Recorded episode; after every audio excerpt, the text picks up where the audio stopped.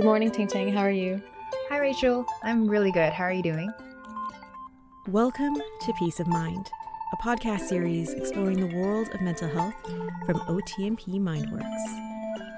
In this episode, Yu Ting Pak and Rachel Chan Mazariegos, both child psychologists, are inspired by recently released Disney movie Turning Red, whose lead character, Meilin, shows different personalities at school and at home. While discussing the film, Rachel and Yu Ting share their insights on growing up, the increasing communication challenges both parents and teenagers are facing, and how to lead by example as a parent or guardian, making sure that good intentions and advice are received in a positive, helpful, and healthy way.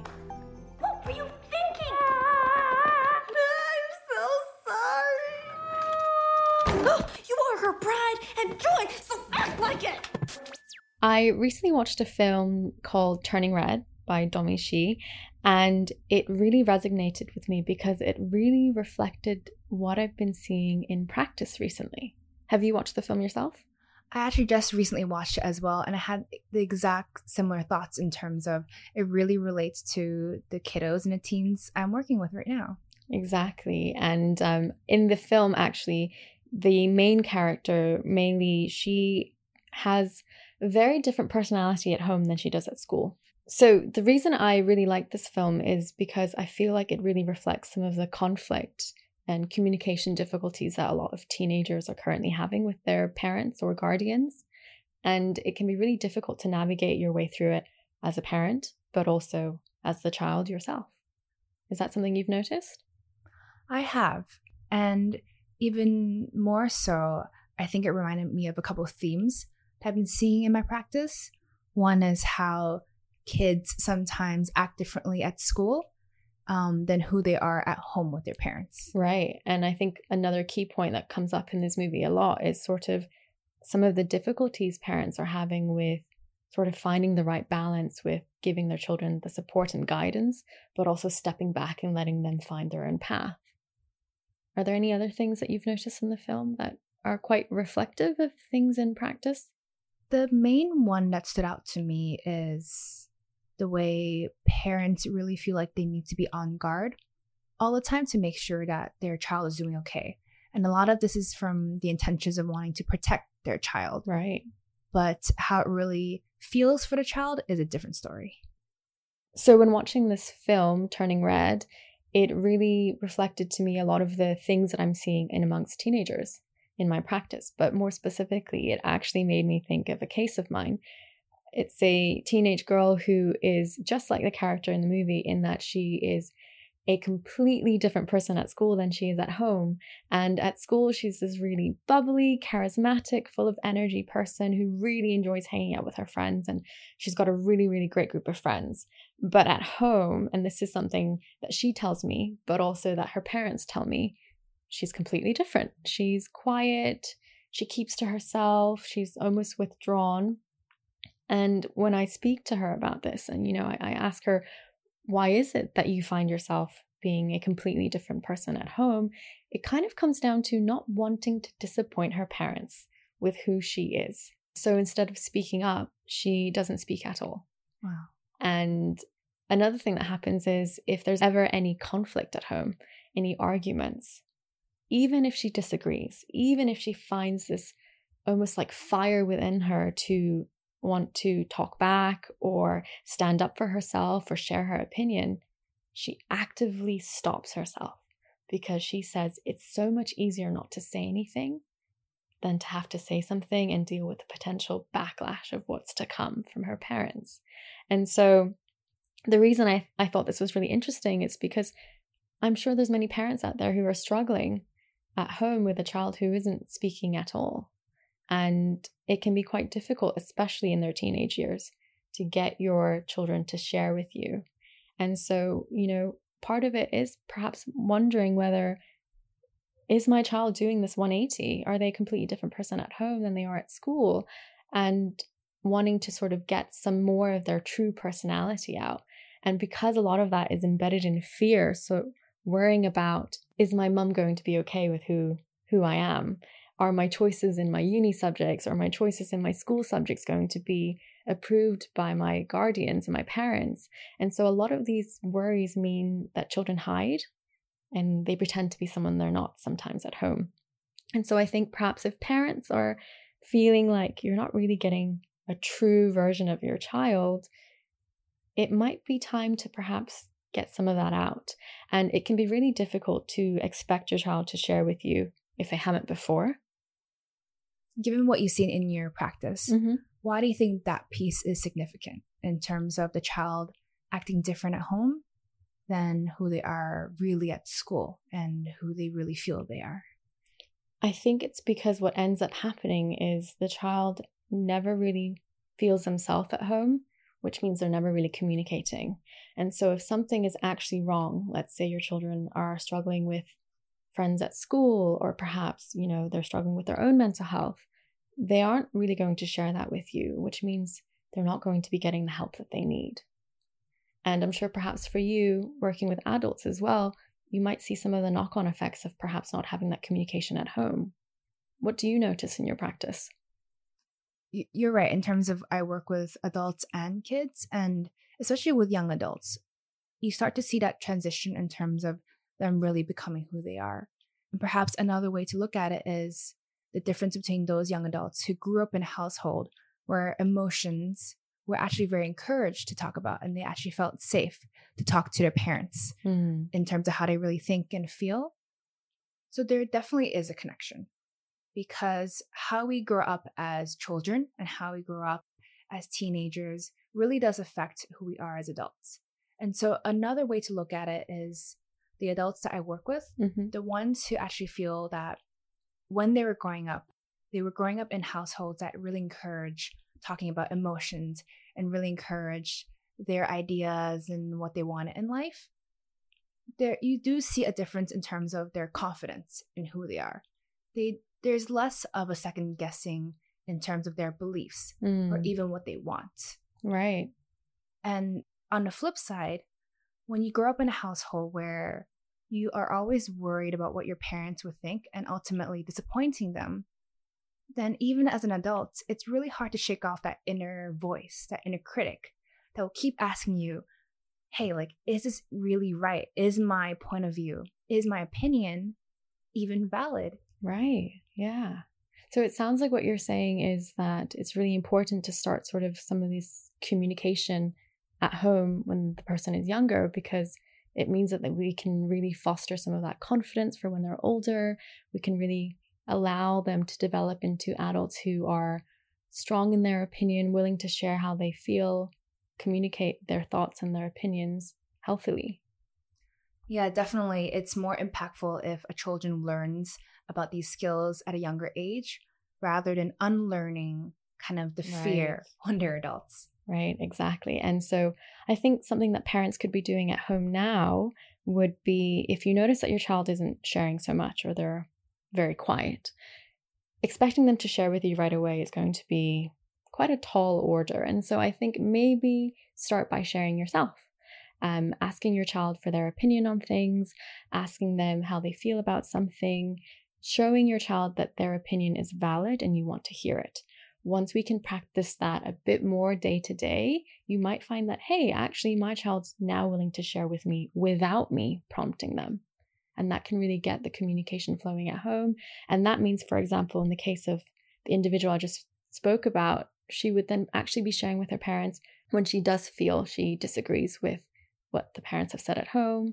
And they can have sort of this healthy discussion, right? Because something that happens when we argue and we don't share we keep everything inside, right? And that can blow up later on in life.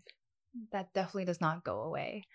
Um, and to that point, I think starting small with the small things of what would you like to eat for dinner or Mm, which movie would you want to watch? right. When a child feels like, hey, my parents are listening to me, over time, when I get more and more comfortable, they'll start to bring in the big things.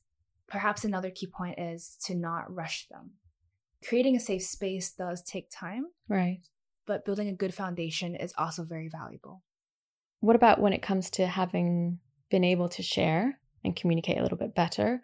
how would you suggest sort of forging your own path in amongst the expectations of your parents? Yeah, so that's a really big theme that came up for me when I was watching the film. And specifically throughout the film, Turning Red, the 13 year old child Mei Li turns into this really big, fluffy red panda. Hmm. Whenever she feels big emotions, or whenever she gets excited or angry, or basically whenever she even feels any emotion that isn't a very neutral baseline. Yeah. And so that really stood out to me because I believe you can see that red panda as a symbol for many different things. For me, it really represents the moments that Li was her own person. Hmm. And in terms of really something that she really fears that her mom won't like.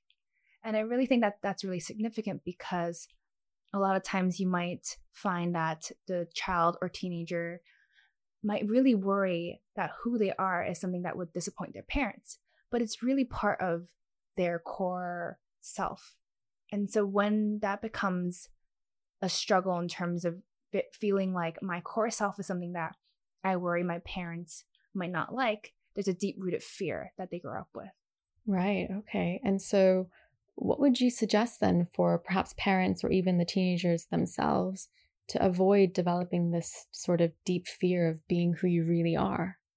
I think first really starts with the messages that they might be receiving from their parents. When parents are very strict in terms of saying, you need to do this, Hmm. or it's only if you have these careers that Right. make you a more prestigious or more valued member of society. Or even sometimes parents love talking in terms of stories. Hmm. And if they mention stories of, oh, there's a family friend whose daughter decided to pursue arts in college. And you can tell by the tone that the parents is not approving at all. yeah. Then the child immediately will understand this is not what my mom wants. Right. Okay. So it sounds like what you're saying is sort of reminding parents to perhaps be aware of what they might be suggesting indirectly, right? This story that I'm about to tell, you know, what what is my child going to take away from that? Right? And I think that is definitely something that I notice as well in my practice because a lot of the teenagers that come in here perhaps don't actually hear things come out of their parents' mouths directly like don't do this. Don't don't be like this. But through what they hear about stories of other people they've gathered hey my parents didn't really seem to approve of that person wanting to do that.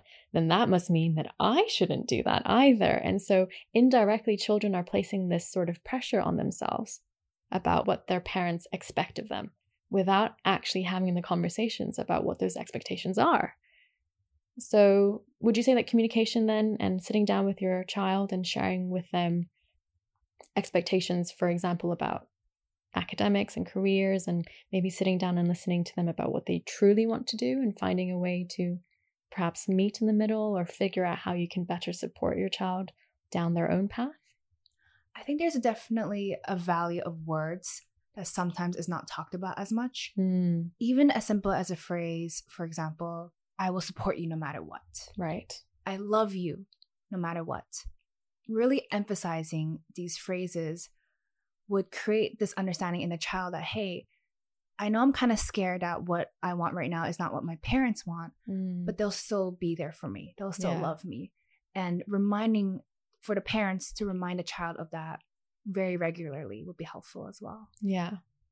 But I can imagine for parents, it is difficult to make that shift because likely they also grew up not feeling heard by Mm. their own parents. Exactly. Very good. Yeah. And I think that's definitely something that I really took away again from this film, Turning Red, was sort of the the end scene of where Li was able to provide her mother with the support and words that she never received as an as a child herself. And so sometimes, like you said, it can be really hard to do something that was sort of never done for you or say something that was never modeled for you. And so I think parents really need to perhaps take a step back and realize that it's okay to find this difficult. No one is perfect, and we're all sort of trying to figure out what's best for our family and our child. And so, a question that we can actively ask ourselves is what would I have wanted in this situation as a child or a teenager? and really figure out how can I provide this for my child now? So, taking a step back and rather than putting on your hat as a parent, take that hat off and put the hat of, you know, back when I was 16, what were my struggles with my parents and what would I like them to have said to me? And all you have to do is try and, you know, apply that to the situation in in that moment. I really like that. It's encouraging to ask themselves, what did my younger self need? Yes. And I think also remembering that um, it's not going to be easy to just make that shift right away and taking it in small steps, right? And allowing yourself the time to figure out how best to deliver that for your for your child is really important. One more thing I do want to mention is really giving credit to parents Mm, and how a lot of times the intentions are really good. yeah. A lot of times parents really want to do what's best for their child, what they believe is best for their child. And a lot of it is to protect their child from perhaps the own hurt and the own struggles that they had to grow up with. Mm, Unfortunately, sometimes it does translate into the child feeling like they're being watched all the time. right. Yeah. And I think that that kind of comes back down to my main point of of what I took away from this film also was the mum in this film actually said, had I watched you like a hawk, then none of this would have happened. And I thought that was such an interesting phrase because I think that must resonate with so many parents. So many parents must feel that in order for everything to be okay, I must be fully aware of everything that's happening. But just like in this film Turning Red, Mei Lee spent most of her time doing everything her mom disapproved of behind her back and lying. And so teenagers will be teenagers, and I'm sure many of them are perhaps doing things that their parents disapprove of behind their back and are testing boundaries and things like that. And so I think being careful with actually, if my child may be doing this anyways, would I rather be in a position where I have no idea what's happening? Or would I rather be in a position where we have open communication and despite it happening, we're able to support them through it and guide them through it and provide them with the wisdom that we now have as adults?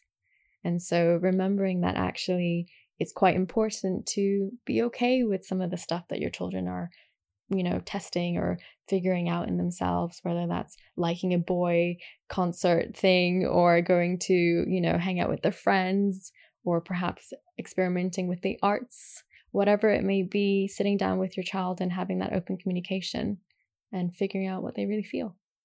Sometimes I think when we end up watching our child like a hawk, for example, our child is going to be really aware of that. And so what they end up doing is hiding themselves, withdrawing from the family, and you know, doing that exact 180 that we just talked about, being a completely different person at home than they are at school. And so it means that we might end up, you know, being in a family where we don't really know who our children are, and our children don't really feel like they can share with the family and be who they really want to be. It really leaves no room for them to grow in front of their parents. Mm. Exactly. I think to add to your point, Rachel, another thing to consider is that when kids feel like they need to go behind a parent's back, Mm. there's a risk for them to do things that are actually dangerous without any guidance or wisdom from adults. Right.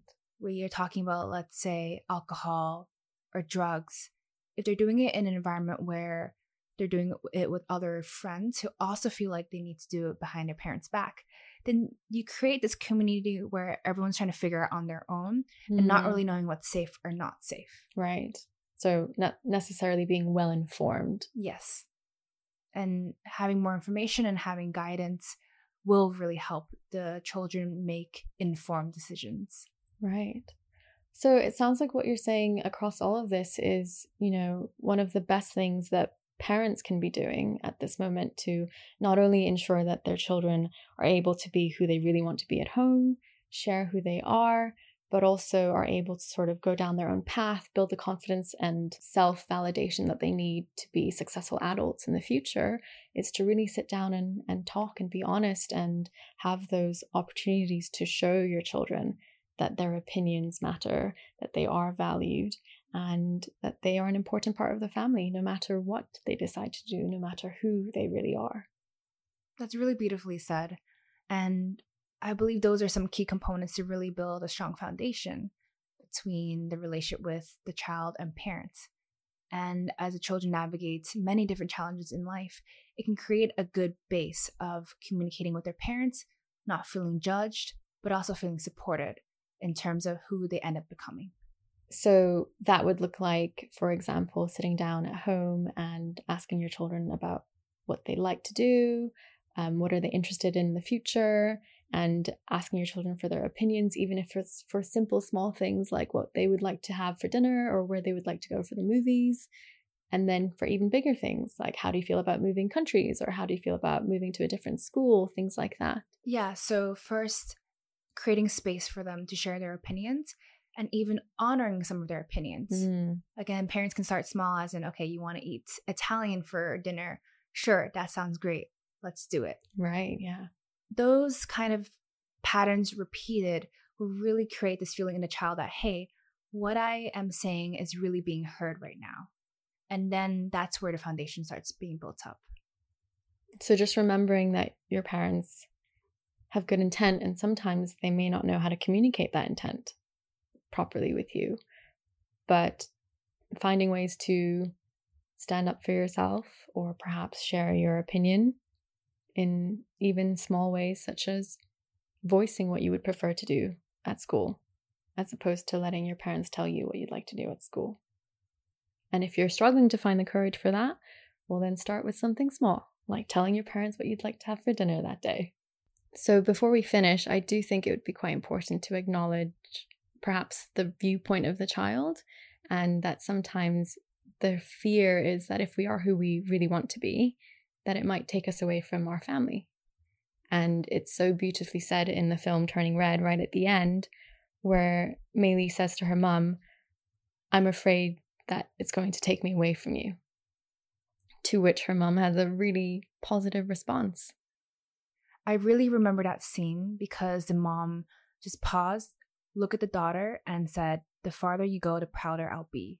And that really stood out to me because it really shows that despite everything, despite her fears of who her child would become, she ultimately wants her child to still be who she wants to be. Mm. And there really is that emphasis there. So, Ting Ting, I'm really happy that we've been able to have this chat about this film. And I really do hope that if there's parents or teenagers out there who feel like they're struggling to communicate with each other, that, you know, perhaps they can give this movie Turning Red a watch, but also that they can maybe reach out to their friends or professionals if they're not sure how to start that conversation, and remembering that it's okay to ask for help. It's really beautifully said, Rachel. I agree. It's hard to ask for help. Communication is hard, but one step at a time, and can really start to understand each other as a family. We hope that you enjoyed this episode, and thank you for the wonderful feedback that we've received from our listeners so far. If you'd like more information, advice, and support about any of the topics discussed in this podcast, please visit our website at www.mindworks.com.hk, where you can also comment, like, and share. To hear future episodes, please subscribe. This episode was produced by Punch Presentations for OTMP and MindWorX. Thank you for listening.